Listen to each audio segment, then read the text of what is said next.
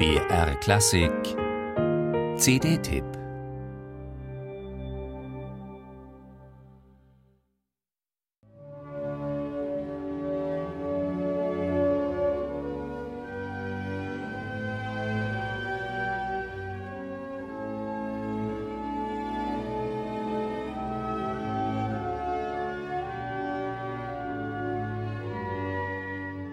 Assai sostenuto mit Andacht steht über diesem Beginn der Missa Solemnis in der Partitur. Und es ist typisch für Nikolaus Harnoncourt und seinen Deutungsansatz, dass solche Mitteilungen auch den Hörer erreichen und sinnigerweise im Inhaltsverzeichnis dieser CD mit aufgeführt sind.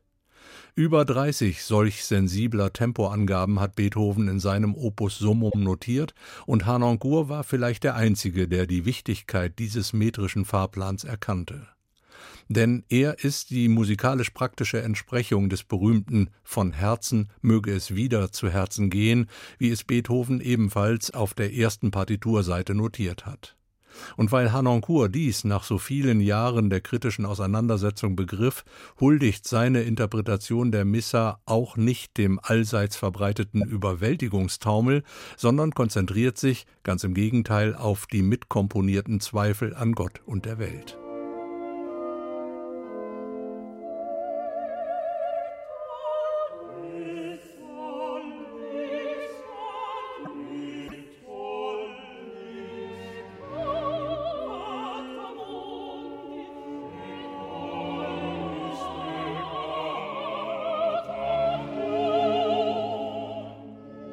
Was die solistische Besetzung anbelangt, so ist die Altistin Bernarda Fink der alles überstrahlende Stern des Quartetts, während sich die drei Kollegen weit weniger homogen in Harnoncourts Gesamtkonzept fügen.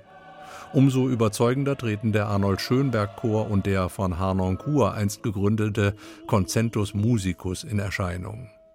Musiziert wird übrigens in historisch tieferer Stimmung auf 430 statt 443 Hertz, was nicht nur Klarinetten und Hörnern ein Stück weit hilft, die ohnehin teils grenzwertigen Töne zu realisieren, sondern auch den Sängern.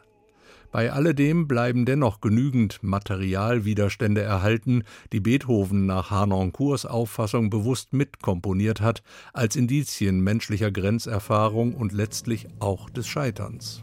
Bye.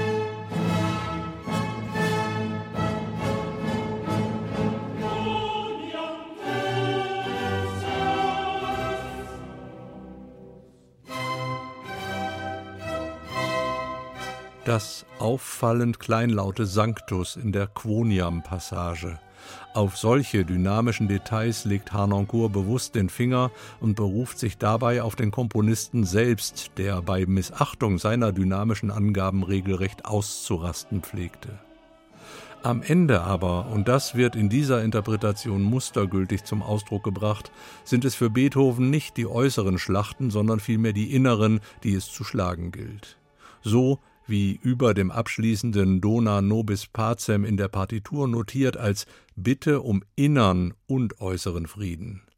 Es scheint, als habe Nikolaus Harnoncourt seinen persönlichen Frieden mit dieser letzten Aufnahme auf großartige Weise gefunden.